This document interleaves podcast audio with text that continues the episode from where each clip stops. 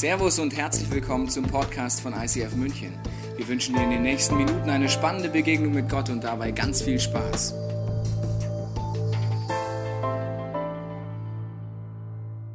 Wer bist du? Die Serie heißt Catch a Glimpse. Es geht um das Wesen Gottes. Wer ist dieser Gott eigentlich? Und wir wollen heute auch wieder so einen kleinen Blick erhaschen, so einen Catch a Glimpse Moment haben, wo wir ein bisschen mehr diesen Gott kennenlernen. Und ich weiß nicht, wie es dir geht, aber diese Frage, was bedeutet echtes Glück, das beschäftigt jeden, ganz egal, wo er auf seiner spirituellen Reise sich befindet. Ob du sagst, ich kenne eine lebendige Gottesbeziehung, ich bin auf der Suche danach oder Gott kann mir gestohlen bleiben. Wir alle haben die Frage, was ist echtes Glück? Und viele beantworten die Frage mit, ja, echtes Glück heißt, eine Familie zu haben, in einer Familie zu leben. An Weihnachten wissen wir genau, wenn wir am 24.12. drauf zusteuern und ich hoffe, du hast eine Familie, vielleicht hast du auch keine, dann denkst du, ich hätte gerne eine, wo ich mich drauf freuen könnte. Wir freuen uns auf den 24.12. oft so lange, bis wir die Familie wieder sehen. Wenn wir sie wieder sehen, denken sie sich, äh, worauf habe ich mich nochmal genau gefreut jetzt, äh, wo wir jetzt gerade hier sind und uns gerade streiten wegen dem Truthahn und wegen wie viele Leute, wie viele Leute in den Gottesdienst gehen oder nicht. Also die Familie ist ja ironischerweise das Schönste und das Herausforderndste in einem. Also es ist ja so, die Familie sind die, die dir dein Kuchenstück wegfressen, auf Deutsch gesagt, obwohl du es im Kühlschrank versteckt hast. Das sind die, die auch gnadenlos ehrlich zu dir sind. Und erst recht, wenn du verheiratet bist, wenn du noch nicht verheiratet bist, erkläre ich dir das kurz. Also in der Ehe wird man so richtig ehrlich. Da fallen so alle Hüllen. Ja, zum Beispiel ein Dialog, der in den meisten Betten in München folgendermaßen ablaufen könnte, geht um den Morgenmundgeruch. Kennst du den Morgenmundgeruch? Den erlebst du auch erst in der Ehe so richtig. Ich meine, äh, also vorher wachst du alleine auf und denkst dir, was ist los? Ich fühle mich gut. Also ich finde es ja faszinierend. Du gehst ins Bett und ich weiß nicht, wie du es machst. Wahrscheinlich wirst du auch die Zähne putzen. Ich hoffe, du nimmst Zahnseite. Ja, meine Frau kritisiert das bei mir. Ich sollte es öfters tun, aber ich hoffe, du machst das. Und dann nimmst du vielleicht noch so Mundwasser und du, du bist wie das junge Leben, wenn du ins Bett gehst. Ja, also du bist wie so eine Frühlingswiese auf zwei Beinen, wenn du dich hinlegst. Du duftest, das ist unfassbar. Und dann kommt der nächste Morgen, ja? Und dann sagt eine Partner, Mann zur Frau, Morgen, Schatz. Guten Morgen. Was hast du gestern Nacht gemacht? Warst du noch mal aus? Hast du einen gesoffen oder es stinkt? Nee, habe ich nicht, aber ey, ganz ehrlich, bei dir ist es auch nicht besser. Sag mal, hast du heute Nacht Durst bekommen und aus der Toilette getrunken oder es stinkt einfach? Ja, nein, also ich nicht, aber also ganz ehrlich, bei dir ist eher so, wenn die Katze dir übers Gesicht gepinkelt hätte. Ich weiß, also das sind so Ehedialoge. Wir wünschen uns manchmal weniger Ehrlichkeit in der Familie. Also die Familie ist so etwas, was wunderschön ist, nachdem wir es sehen, aber wenn wir wirklich zu Ende denken, so der Schlüssel zu dauerhaften echten Glück ist Familie halt auch nicht. Oft vergleicht man sich damit und denkt sich, naja, wenn ich das hätte, dann wäre ich glücklich. Zum Beispiel drei Freundinnen unterhalten sich. Die eine ist Single, die andere ist verheiratet, die dritte hat gerade das erste kleine Babylein zu Hause. Da sagt die Single-Freundin zu der verheirateten, Mensch, wenn ich auch mal so habe wie du, Mensch, verheiratet sein, das ist glücklich sein, da freue ich mich schon drauf. Dann sagt die Verheiratete, ja, weißt du, also das ist schon okay, aber wir wünschen uns gerade ein Kind und es kommt nicht. Also wenn wir mal ein Kind haben wie du, dann sind wir richtig glücklich. Und dann sagt die Frau, verheiratet mit Kleinkind, also wisst ihr ganz ehrlich, das Kind geht mir gerade ziemlich auf die Nerven, mein Mann auch, also ich wäre gerade lieber wieder Single. Also wenn wir es versuchen zu vertagen, dann geht es uns so, wie vielleicht, was ich bei meinem Sohn schon beginnen sehe, das ist in uns tief drin, dass wir denken, wenn, dann, dann bin ich glücklich. Also Bevor mein kind, Sohn im Kindergarten war, war immer so die Mentalität, ja, im Kindergarten, verstehst du, im Kindergarten, das sind die Großen, ja, da geht das Leben so richtig los. Kaum war er im Kindergarten, hat er mitgekriegt, es gibt Vorschulkinder. Verstehst du? Das sind die Alten. Die Großen im Kindergarten, das sind die Heroes und die gehen dann irgendwann in die Schule. Also jetzt redet er, erst hat er von Vorschulkindern geredet, jetzt redet er nur noch von der Schule. Wenn wir in der Schule sind, denken wir uns, naja, so toll ist es hier auch nicht. Aber wenn ich mal Geld verdiene, dann bin ich glücklich. Dann verdienen wir irgendwann Geld, sagen wir mal, wenn ich eine Partnerschaft habe, dann bin ich glücklich. Dann haben wir einen Partner, denkst du, wenn wir Kinder haben, dann sind wir glücklich. Wenn die Kinder da sind, sagen viele Leute, wenn die Kinder aus dem Haus sind, dann sind wir glücklich. Dann sind die Kinder aus dem Haus und dann sagen Leute, ja, wenn ich mal Rentner bin, verstehst du, und bei der Rente noch was rumkommen sollte, dann bin ich glücklich. Und weißt du, was viele Rentner sagen? Früher war ich glücklicher. Also Glück zu verschieben funktioniert auch nicht. Glück im Materiellen zu suchen ist an Weihnachten sehr beliebt. Ich meine, wir machen neue Rekorde dieses Jahr, wir Deutschen. Wir werden so viel für Weihnachtsgeschenke ausgeben wie niemals zuvor, laut Statistik. Obwohl wir alle alt genug sind, um zu wissen, dass materielle Dinge uns nicht dauerhaft glücklich machen. Ein neues Auto ist schön, nach kurzer Zeit gewöhne ich mich dran. Eine Gehaltserhöhung ist toll, nach kurzer Zeit ist die normal. Und eine Geschichte im ersten Teil der Bibel erinnert mich immer wieder an unser Grundproblem als Menschen. Adam und Eva sind dort im Paradies und es wird beschrieben, dass sie alles haben. Verstehst du? Alles haben sie. Alles. Sie haben Essen, sie haben Trinken, sie sind miteinander versöhnt, sie haben eine tiefe Liebesbeziehung, sie haben eine intensive Beziehung zu diesem Gott, der sie geschaffen hat. Also eigentlich perfekt, oder? Und dann kommen sie auf die Idee, ja, aber es reicht noch nicht. Es muss da noch mehr geben.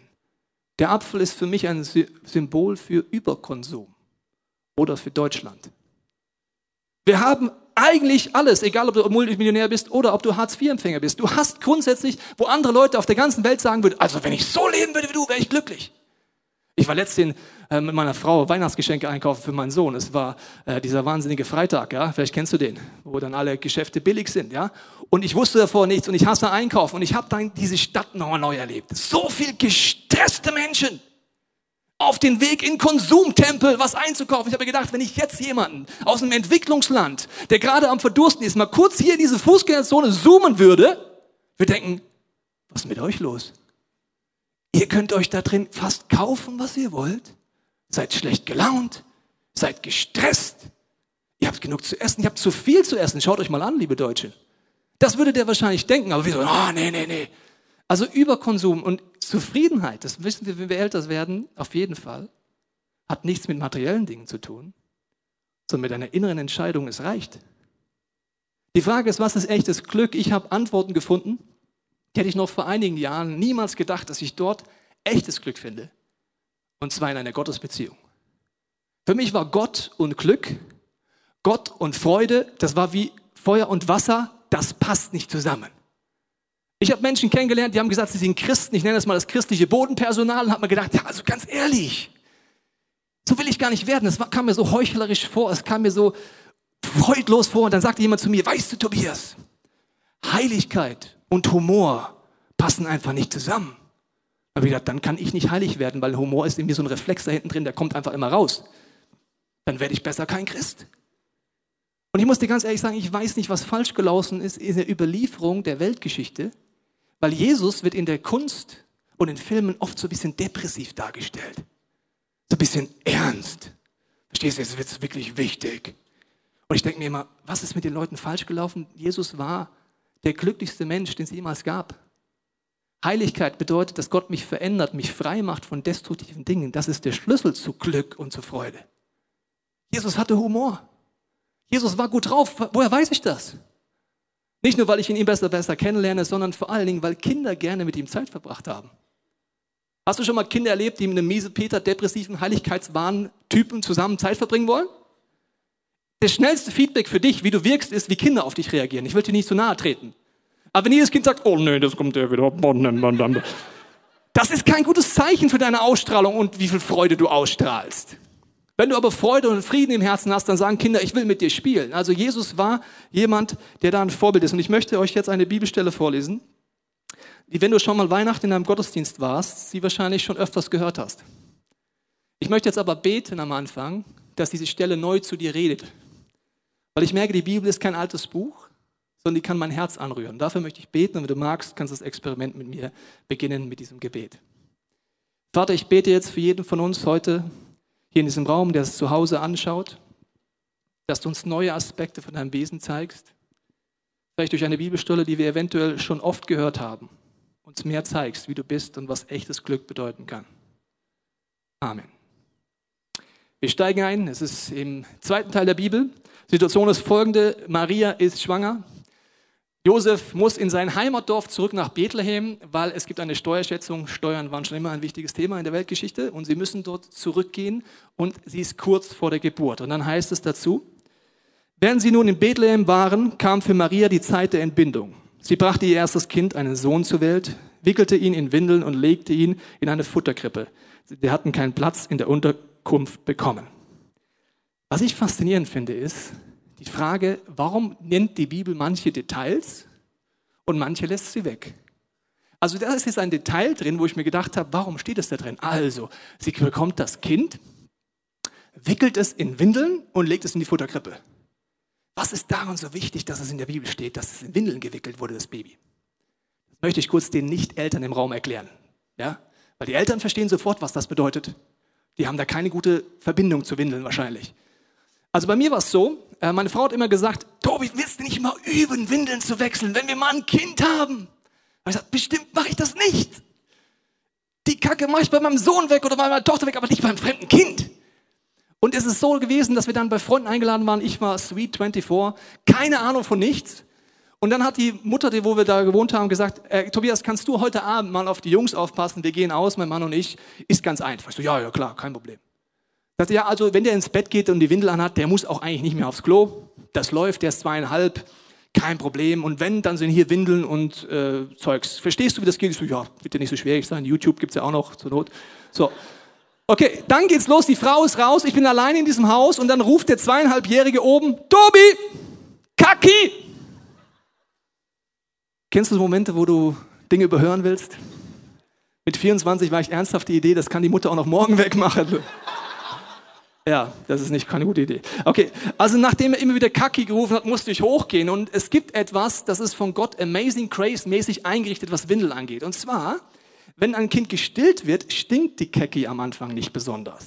Das heißt, da können es die Eltern auch noch nicht und können üben, ohne dabei in Ohnmacht zu fallen.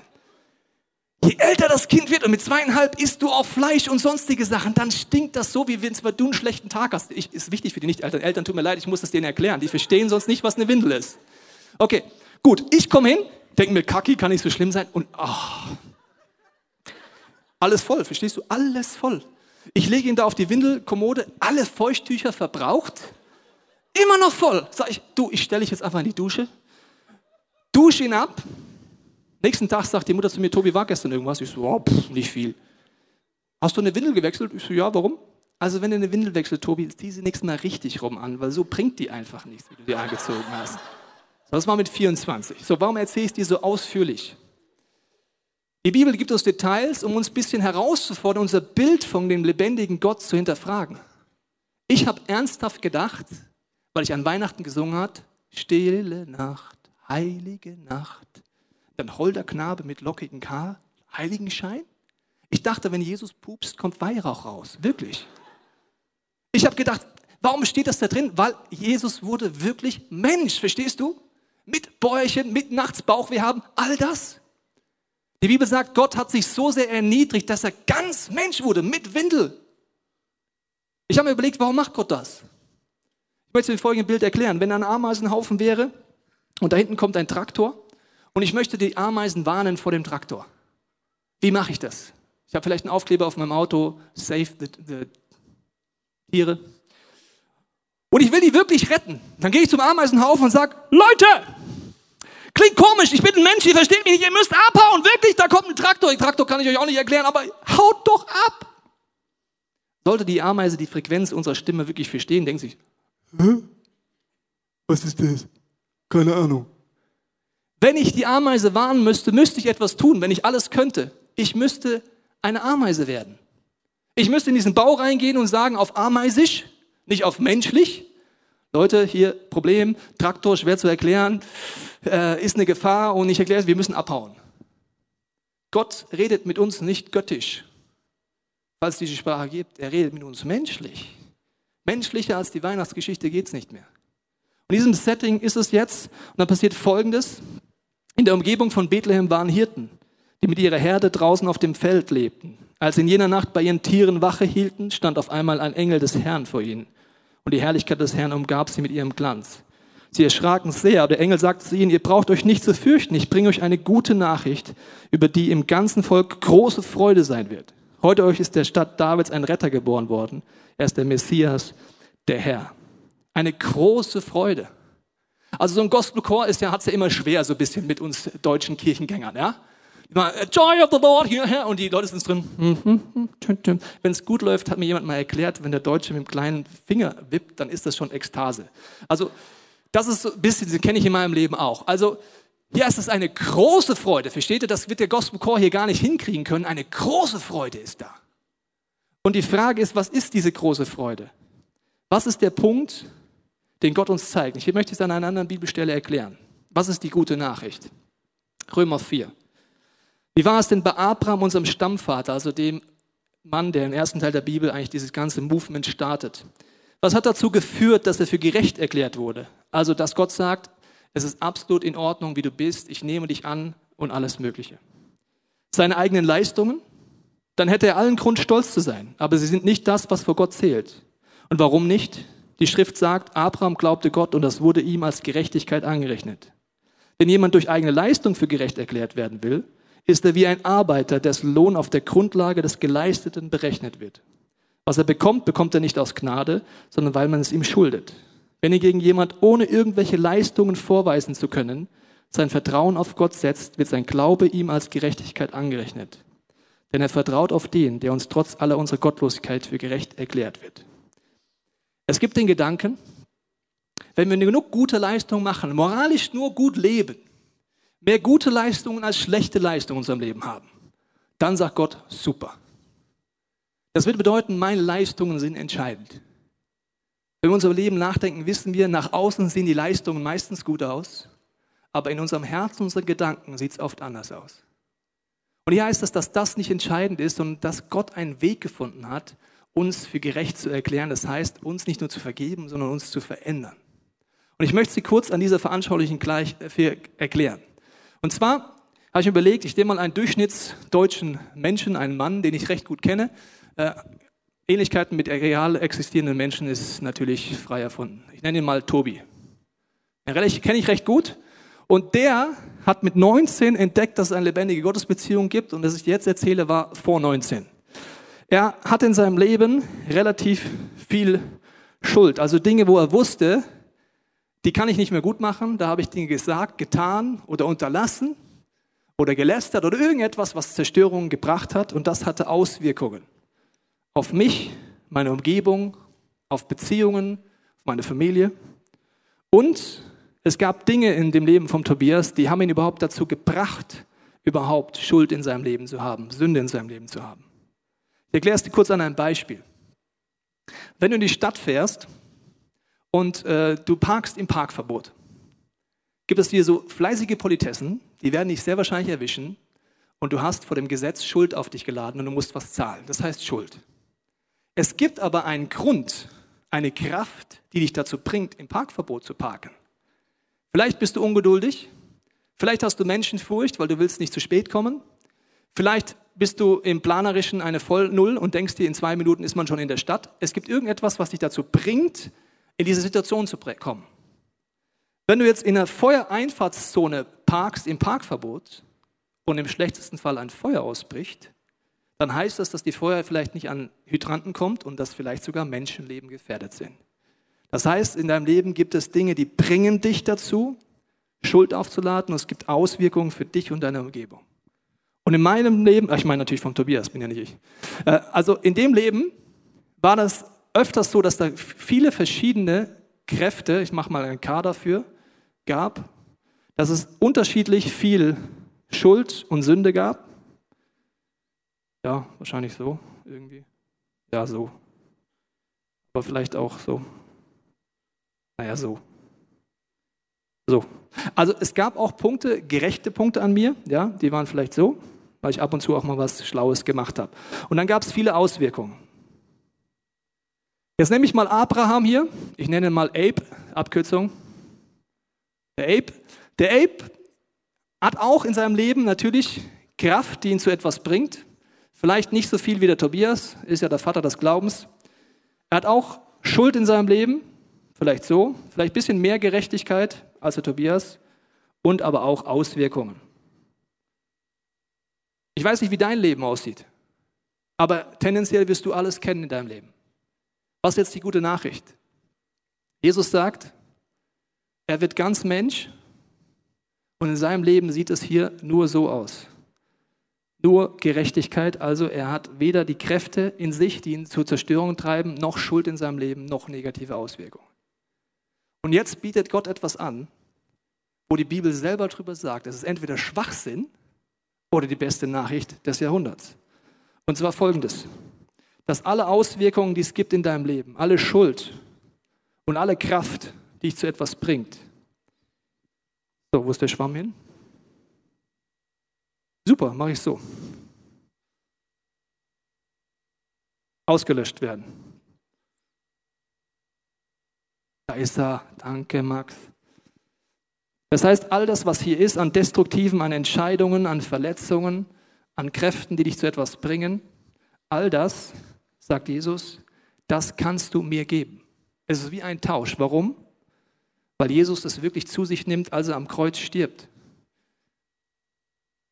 Du siehst am Kreuz diese Zerstörungskraft, wo Jesus all die Schuld, alle Kräfte und alle Auswirkungen von Sünde zu sich nimmt. Und damit bietet dir etwas ein, an. Als ich 19 Jahre alt war, habe ich das angenommen zum ersten Mal im Leben und habe dadurch diese Gerechtigkeit Gottes in meinem Leben erlebt. Vergebung, Veränderung bei meinen Ansätzen, bei den Kräften, die mich zu etwas bringen und Stück für Stück diese Veränderungskraft. Abraham war 75 Jahre alt, als er das erlebt hat. Also es gibt nicht zu jung und nicht zu alt. Aber dieser Tausch bedeutet, dass ich es durch den Glauben annehme und nicht durch meine Leistung. Das bedeutet nicht, dass ich danach ein perfekter Mensch bin, sondern dass diese Veränderungskraft anfängt, in mir zu wirken. Ich möchte an diesem Punkt einladen, wenn im nächsten Song, den unser Gospelchor singt, darüber nachzudenken, wenn du diese Nachricht schon oft gehört hast. Vielleicht lebst du auch schon mit diesem Gott. Dass du während diesem Song Gott die Möglichkeit gibst, dir neue Dankbarkeit oder neue Perspektive drauf zu geben. Vielleicht merkst du auch, dass du sagst, ja, also die Kraft hinter einer Schuld, da habe ich noch nie drüber nachgedacht, was das sein kann in meinem Leben. Schuld ist mir relativ schnell bewusst und die Auswirkung auch. Vielleicht ist das ein Punkt, wo du mal anfängst, Gott die Möglichkeit zu geben, dass er dir etwas zeigt. Wenn du diesen Gott noch nicht kennst, diese Botschaft von Jesus noch nicht in deinem Herzen erlebt hast, kannst du diesen Song nutzen und sagen, Jesus, fang an mir zu zeigen, ob das wirklich stimmt. Der nächste Song ist eine Zeit für dich, an deinem Herzen mit Gott in Dialog zu treten. Ich weiß nicht, wie es dir geht nach diesem Song, ob du jetzt sagst, okay, wenn ich über mich nachdenke, naja, ich bin vielleicht gar nicht so ein großer Sünder, weiß nicht, ob das was mit mir zu tun hat. Ich habe mal eine Frage an euch. Wer von euch ist der Meinung, dass er jedes einzelne Gebot, das es in der Bibel gibt, also vom Lügen bis zum Töten eines Menschen, jedes einzelne Gebot schon mal gebrochen hat? Okay, also jedes einzelne hieße, entweder habt ihr mich falsch verstanden oder ihr hättet auch schon Leute getötet. Okay, kann das sein? Dann herzlich willkommen, God, God loves you. Okay, jetzt die zweite Frage, wenn du sagst, ich habe ein einziges, also nur eins, so ein Mini-Gebötchen, also mindestens mal eins habe ich gebrochen, nur mal eins. Okay, jetzt, jetzt verstehen mich ein paar, die anderen sind Heuchler, weil sie mich jetzt verstanden haben. Gut. Die Bibel sagt, wenn du nur ein einziges Gebot brechen würdest, hast du alles gebrochen. Deswegen haben es beide recht gehabt. Ja, wahrscheinlich waren das gute Theologen, die jetzt gerade sich gemeldet haben. Also das bedeutet, dass das für uns alle ein wichtiger Punkt ist. Jetzt die Frage, woran erkenne ich jetzt, ob diese Nachricht wahr ist? Wir wollen nochmal in diese Geschichte zurückgehen und schauen, woran die Hirten erkennen sollen, dass die Nachricht wahr ist. An folgendem Zeichen werdet ihr das Kind erkennen. Also an folgendem Zeichen werdet ihr den Retter der Welt erkennen, den Sohn Gottes erkennen, der die Antwort hat auf die Kräfte, die dich zu ne-, destruktiven Dingen bringen, auf deine Schuldprobleme, auf deine Verletzungen, auf Dinge, die dich aus deiner Vergangenheit binden, auf all das. Also an welchem Zeichen? Ja, was, ich weiß nicht, was du vorschlagen willst. An welchem Zeichen kann man Gott erkennen? Bist du ready? Ich meine, Gott hat die Ewigkeit Zeit gehabt, sich das auszudenken, das Zeichen. Okay, seid ihr ready für dieses Zeichen? Achtung. Also Hirten, wenn ihr das Zeichen wissen wollt, woran ihr den Sohn Gottes erkennt, es ist in Windeln gewickelt und liegt in einer Futterkrippe. Ja, toll, Gott. Tolles Erkennungszeichen für den Sohn Gottes. Also Windel, die habe ich euch jetzt erklärt, und eine Futterkrippe. Das war's. Gott kommt auf eine Art und Weise auf diese Welt, das feiern wir an Weihnachten, dass wir ihn nicht finden müssen. Wir können ihn finden, zu jeder Zeit, aber nicht müssen. Warum ist das so? Eine Liebesbeziehung lebt vom freien Willen. Gott möchte mit dir diese Liebesbeziehung haben. Also begegnet er auf eine Art, wie du ihn finden kannst, aber nicht musst.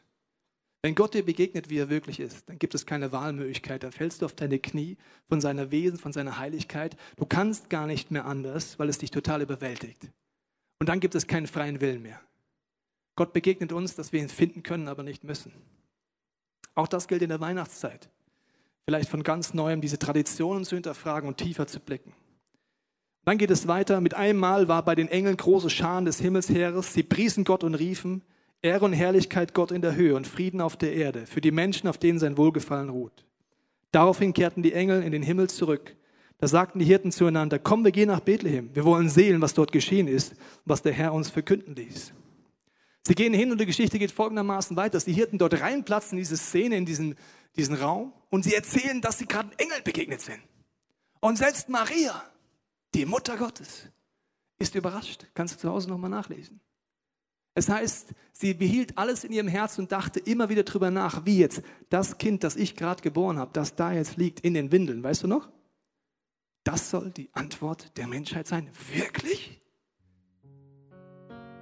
Das hilft mir, dass Zweifel normal sind im Glauben. Vielleicht hast du auch Zweifel bei diesem Thema. Mein Wunsch ist, dass die Weihnachtszeit für etwas ist, wo wir neu suchen. Vielleicht zum ersten Mal oder wieder ganz neu. Weil was mich fasziniert an der Geschichte ist, dass diese Engel den Hirten begegnen. Warum? In der damaligen Zeit war es normal, dass du für deine Schuld, für die Kräfte, die dich zur Schuld führen und zu den Auswirkungen, Tieropfer dargebracht hast. Im zweiten Teil der Bibel, im Hebräerbrief, heißt es, dass diese Opfer niemals die Sünde weggenommen haben. Ist ja auch irgendwie logisch. Also ein Tier kann nicht meine Sünden wegnehmen. Es war ein Symbol für die Zerstörungskraft in meinem Leben. Es war eine Erinnerung daran, dass ich eine Lösung brauche für meine Sünden. In diesem Setting war es so, dass die Leute in den Tempel gegangen sind, diese Rituale gemacht haben. Und weißt du, wer nie ins Tempel kommen konnte? So gut wie nie, waren Hirten. Sie konnten nicht diese Leistung erbringen, diese Gesetze erfüllen, diese Opfer tun. Deswegen waren sie verachtet im ganzen Volk. Also ein Hirte, der ist immer da draußen auf dem Feld. Der ist moralisch, ethisch nicht so gut wie wir. Und überhaupt, der kann doch, Gott kann den doch nicht lieben. Zu wem geht Gott als erstes? Zu den Engeln, äh, zu den Hirten, mit den Engeln. Und die Aussage ist, dass eben nicht die Leistung, die Moral, die Opfer, wie oft ich Dinge versuche gerade zurück in meinem Leben zählen, sondern nur, ob ich in meinem Herzen annehme, dass Jesus für mich am Kreuz gestorben ist. Und diese Botschaft in mein Herz sagt, das ist der Schlüssel zu echter Glück, zu echtem Glück, echter Freude. Wenn ich von innen nach außen von diesem Gott verändert werde. Möchte ich einladen, darüber nachzudenken, was heute vielleicht ein Schritt für dich sein kann. Der Gospelchor wird einen weiteren Song spielen. Und ich lade dich ein, während darüber nachzudenken, ob du vielleicht zum allerersten Mal merkst, du möchtest diese Gottesbeziehung mal intensiver ausprobieren. Vielleicht kennst du diesen Jesus auch schon und du merkst, naja, ich bräuchte eigentlich mal Mut zu sagen, ich habe keine Ahnung, wie man die Kraft hinter der Schuld entdeckt oder mit Auswirkungen umgeht. Bis jetzt dachte ich immer, es geht nur um Schuld. Vielleicht will ich Mut daran, Leute anzusprechen und sagen, ich habe eigentlich viele Fragen, obwohl ich schon seit 20 Jahren mich Christ nenne. Ich lade dich ein, den nächsten Song zu nutzen, dein Herzen mit Gott zu kommunizieren, schauen, welcher Schritt für dich vielleicht heute dran sein kann. Ich möchte, wenn du magst, mit dir beten an diesem Punkt. Wenn du magst, kannst du deine Augen schließen, deinem Herzen mitbeten. Vater, ich danke dir, dass du in dieser Weihnachtszeit uns neue Dinge zeigen möchtest. Ich bete für jede Person, die sagt, ich habe noch viele Fragen, mehr Fragen als Antworten. Ich bete, dass die Weihnachtszeit etwas wird, wo wir tiefer schauen können als die Traditionen, tiefer schauen als den Konsumrausch und Weihnachten wirklich neu erleben können, dass du uns zeigst, Jesus, ob das wirklich stimmt, dass du an diesem Kreuz für uns gestorben bist, dass Weihnachten wir feiern, dass du wirklich ganz Mensch geworden bist, um mit uns so in Kontakt zu treten, wie wir es verstehen.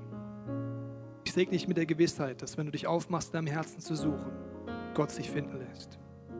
Ich bete für jeden, der sagt, ich bin diesen Jesus schon unterwegs. Da bete ich, dass diese Botschaft von diesem Tausch tiefer sagt in deinem Leben dass du es auch aktiv anwenden kannst die nächsten Wochen, vielleicht zum ersten Mal. Da, wo Frust in deinem Leben ist, weil du es noch nicht so erlebt hast, die Durchbrüche, dass du jemand dir suchst und ehrlich wirst. Ich danke dir, Jesus, dass diese Weihnachtszeit etwas Besonderes sein kann, wenn wir in diese Ruhe kommen, die nur du schenken kannst, wo unsere Herzensaugen geöffnet werden.